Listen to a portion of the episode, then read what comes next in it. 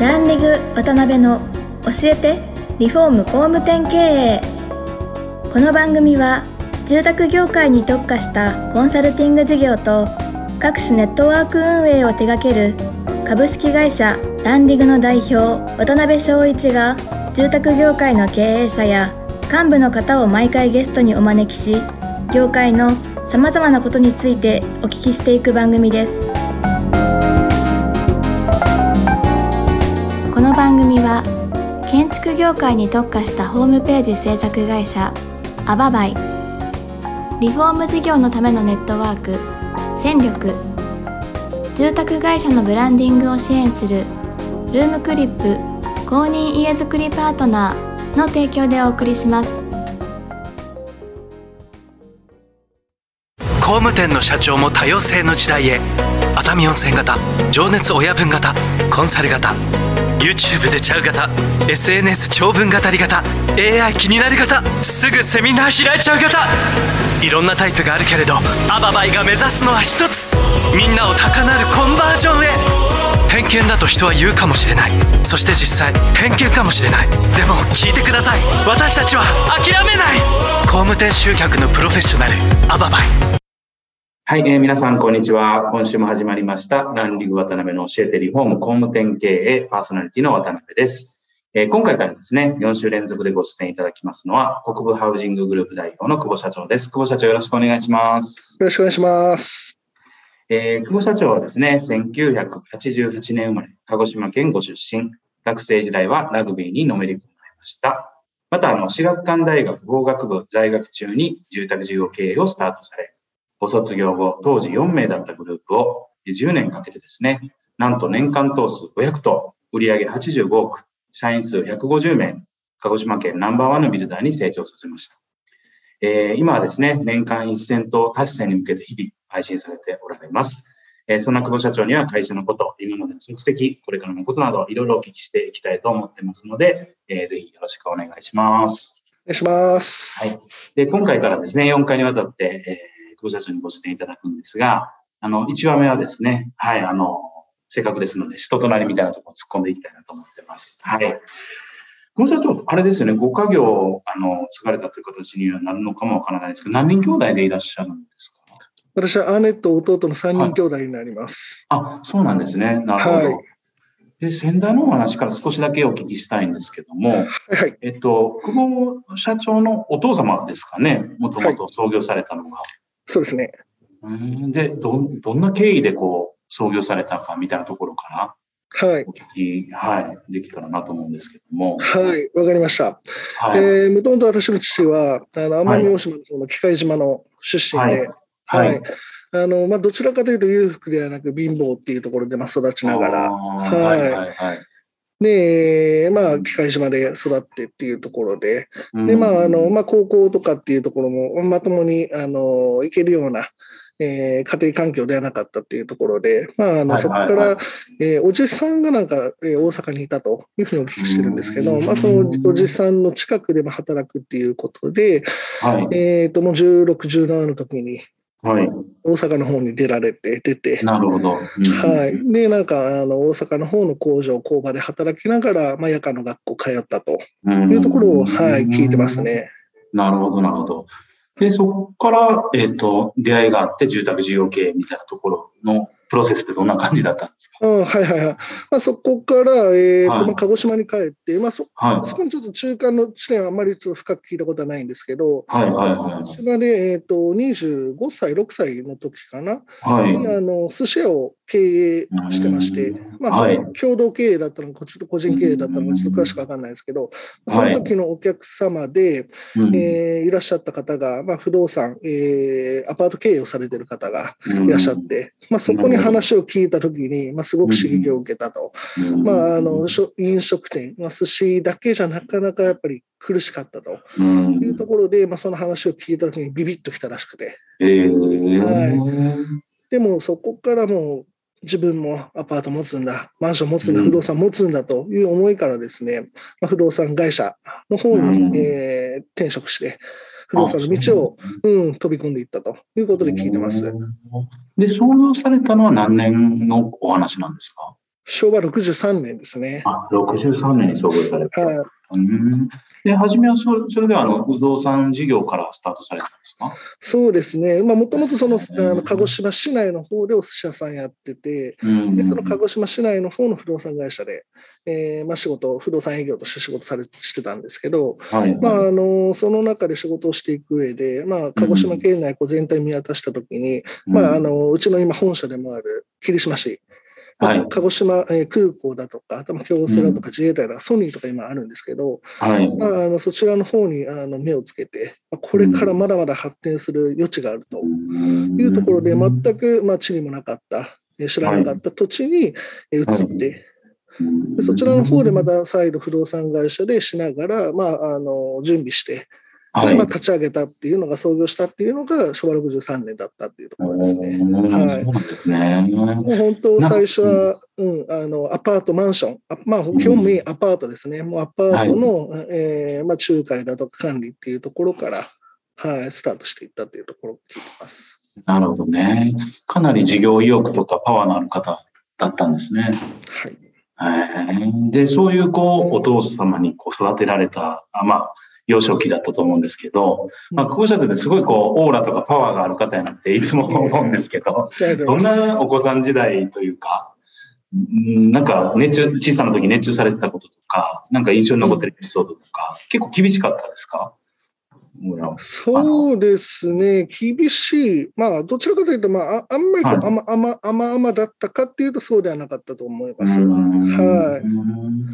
どんな感じの幼少期だったんですかそうですね、まあ、私が生まれた年にまあ創業したっていうところなんですけど、なるほど。はい。でえー、と今、まあ、覚えてる範囲でいけば、まあ、幼稚園生の時にハワイ行ってるんですね。あ なるほど。結構ハイカラですね。はい。社員旅行でハワイ行ってるらしくて、あんまりまあそこは覚えてないですけど、まあ、写真とかあって、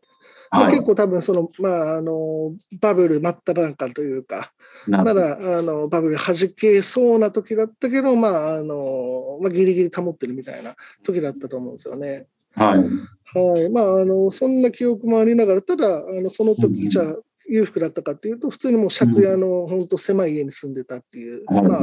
まあ、本当あの古い古い借家ですね。はい、っていう、まあ、写真もあるんで、はい、はい、まあまあそういうあの幼少期を過ごして、まあ、小学校入っていくとですね、まあ、やっぱりある程度もこうあの地域の不動産会社としては、まあ、それなりに、まあ、あの社員も雇って、はい、で、えー、毎月チラシも入れてっていうあの会社だったみたいで、まあ、最低限の結構知名度ってあったあったと思うんですよね。なるほど、なるほど。で小学校の頃私はどういうどういう感じだったかやっぱ社長の息子って言われながら、周りから。はい結構、あのまあ、田舎の方なんで、うん、なんですかね、こう、そういうやっぱり企業会社を経営してるか、家庭っていうのはすごく少なかったのかな。なるほど、ね、個人商店とかであったと思うんですけど、はい、っていうので結構珍しがられて、お医者さんの息子さんとかね、歯医者さんの息子さんとかたくさんいたんですけど、はい、はい、まあまあそうそう言われながら、まあ、茶化されながら育った小学校時代だったかなと。えー、なるほど、なるほど。で、高校、大学はあれですよね、ラガーマンいらっしゃったんですよね。そうですね。何かきっかけがあったんですか？そのラグビーちょちょっと遡っていいですか、まあ、小学校の頃ですね、まあ、なんですかね、えっ、ー、と、結構こう、趣味が多彩というか、まあ、やんちゃというか。なるほど。はい。まあ、結構あの、まあ、小学校で行けば航空街って言われるところに、あのはい、はい、どこどこそこ結構遊びに出かけてたんですけど、はい。まあ、その時、まああのいろんなことにこう趣味というかおもちゃというかゲームというかいろんなことに熱中したんですけど、はい、小学校6年生の時に遊戯王カード、うんはいはいはい、めちゃくちゃハマりまして、没頭しました。遊戯王ですよね。遊戯王。まあ、今でもね、なんかすごい何百万、何千万で取引されたみたいなのあるんですけど、あの頃も実は遊戯王カードって結構価値がついてて、はい、で、えーと、私はですね、その遊戯王カード結構商売してたんですよね、小学校ながら、小学生ながら。えー、なるほど、売り買いしてたわけですね。そうなんですよ。で、あのカードカードを買い取ってくれるこうショップ的なのが、うん、まあ、あの、はい、地域にあったもんですから、うん、まあ、そこに結構こう、いいカードっていうのを持ち込めば結構な金額で買い取ってくるわけですよ。はいはい、はい、で私はあの、ジャンプっていうあの少年漫画あるじゃないですか。はい、あのジャンプ限定で、えーと応募すればこう必ず買えるっていうカードがあったんですけど、はい、はい、そのジャンプのカードカードを買える券を本当同級生からもらいまくって、はい、でそのカードを買いまくってそのカードが5枚パックで200円とかだったと思うんですけど、なるほど。それが10倍の2000円に化けて。おでも小学校6年生の時にそれをもう売ってもあの5万円とか10万円とかは いまあ、手にしたことがあったんで、まあ、小学校6年生からまあそんなこと考えてやっぱやってたんだなっていうことはやっぱ今でも、うん、なんかなんかこう経営につながるっていうか、うんなんか商売人のやっぱり実需だったね。ね、うん、変わった思考してたんだなと思いますよね。えー、ですけど周りから見たら何何そんな集めてんねやろぐらいね。小学生そうですね感じなんでしょうね。そんな同じの何個も買ってもね意味ないですからね。うん、ですよね。私の中ではなんかこう価値がつくみたいなそういう感覚だったんですよね。なるほどなるほど。そういうのはお父様とご家族の方もそういうことやってるって知ってたんですか？いや、あまあで、そうですね、あの、そのカードを売るときに、あまりの大金なんで、はい、保護者に連絡が行くんですよね。だからそこでバレバレちゃって全部没収されるっていう。なるほど。面白いですね。そうなんですね。で、小中とそんな感じで、いろんなことチャレンジしてって感じなんですか？そうですね。中学校は、まあ、あの、サッカーをやってたんですけど。ああ、そうなんですね。サッカーも3年間没頭して。はい。で、まあ、高校でもまあサッカー部最初に入学し、入部したんですけど、はい、まあ、あの、担任の、その時の担任の先生がラグビー部の顧問で、なるほど。まあ、非常にちょっと声をかけてくれて、まあ、サッカーもちょっともう、もう、ちょっと飽き飽きしてたところだったんで、はい。はい。ラグビーちょっと体験で行ってみたら、あ、これなんか面白そうだなと思って、で、それでラグビーはい、入部したっていうところでしたね。今でこそね、久保先生、すごくがっしりされた体験されてますけど、当時からそういうがっしりされた。そうですね、高校で結構大きくなりましたね。はい、高校、高校、高校入ってから身長も10センチぐらい伸びて、体重もどうですかね、やっぱ15キロから20キロぐらい増えたっていう、結構がっしり、はい、なってきたっていうところですかね。はい。で、それで結構、そしたら活躍、ラグビーに熱中されて。もう熱中しましたね。はい。もうラグビーはもう本当、ね、本当もう遊遊びもそっちのけで、もう本当毎日ラグビー、ラグビーだったんで。はい。ね、なるほど。で、大学はその流れで入られたんですか？そうですね、あのー、ラグビーでまあ県選抜に選ばれて、はいはいまあ、県の代表選手としても活躍してたんで、まあ、その流れで数校からお声かけいただいて、はいはいはい、その中の一つがもう本当地元でも、まあ、ラグビー強かったその私学館大学というところで、そちらの方に進学したってところでしたね。うん。で、大学時代も徹底的にラグビーを頑張ってっていう大学時代だったんですか、はいっていうのがですね、もう、あの、高校3年間で燃え尽きてしまって、高校の10月ぐらいがそのラグビーの引退だったんですけど、はい、そこでも本当その、まあ、中学校から高校にかけてのまあ6年間もずっとこう、ね、部活っていうことに費やしてきて初めてこう大学も決まって部活もなくてみたいな自由な時間っていうのができるんですよね学校終わってからの。はい、そこでちょっと遊びを覚えてしまって、えー、でも大学入学する時にはもうラグビーなんてもう忘れてて。ラグビーで特待に行ったんですけど、ラグビーしてないっていう。それ、やめさせられないんですか、特待のその助助成金は消えちゃいましたけど。ああ、そうなんですね。なんか怒られそうですね、親御さん。そうですね。はい。なるほどね。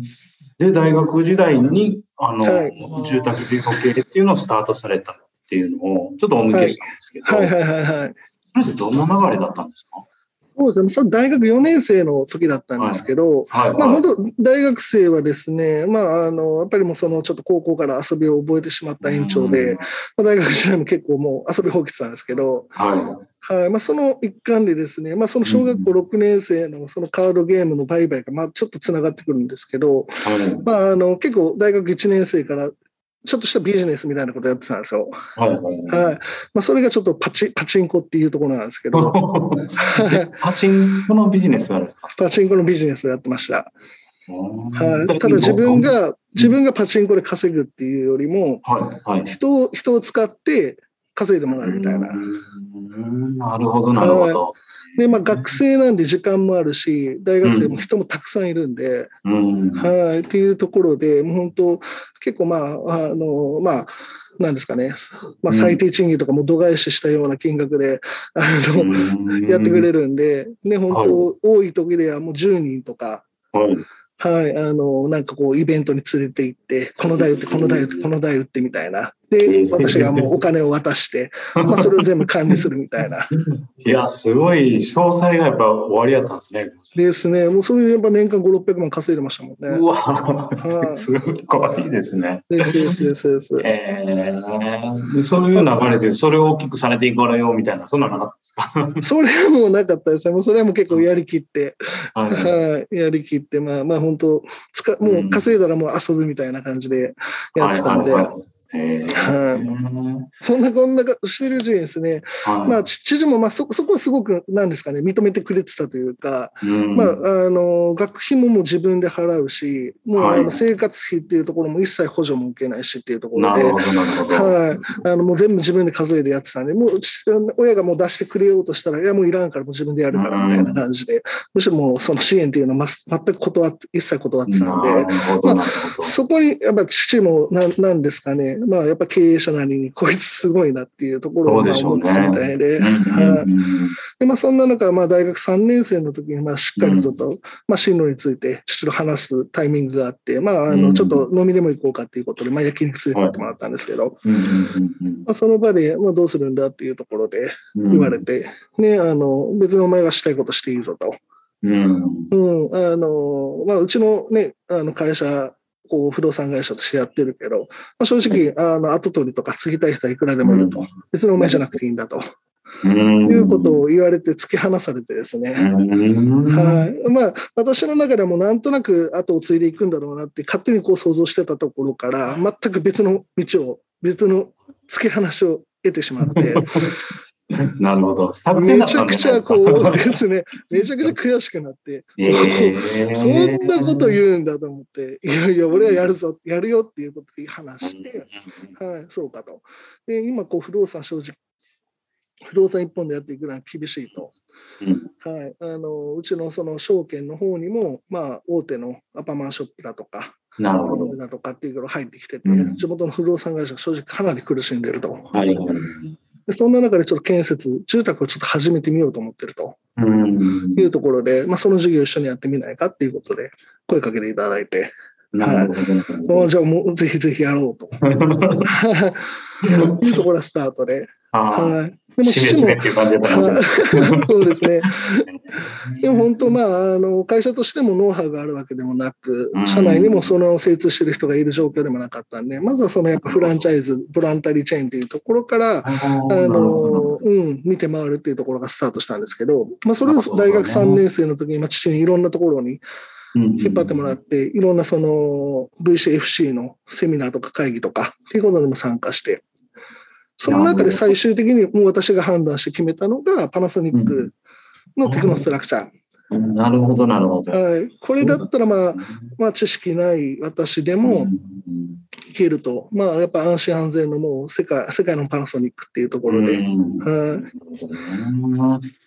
い。まだまだちょっと夢中になってお話をお伺いしてるしてたら、あの尺がだいぶ理解ましたんで、この続きはぜひ次回にいろいろお聞きしたいなと思ってます。はい、次回もお越しいただけるということで、また次回よろしくお願いします。ご社長ありがとうございました。はい、ありがとうございました。今回もランディグ渡辺の教えてリフォーム工務店経営をお聞きいただきありがとうございました。番組では渡辺やゲストの方へのご質問やご意見、ご感想を募集しています。ウェブサイトランリグにあるお問い合わせフォームよりお申し込みください。お待ちしています。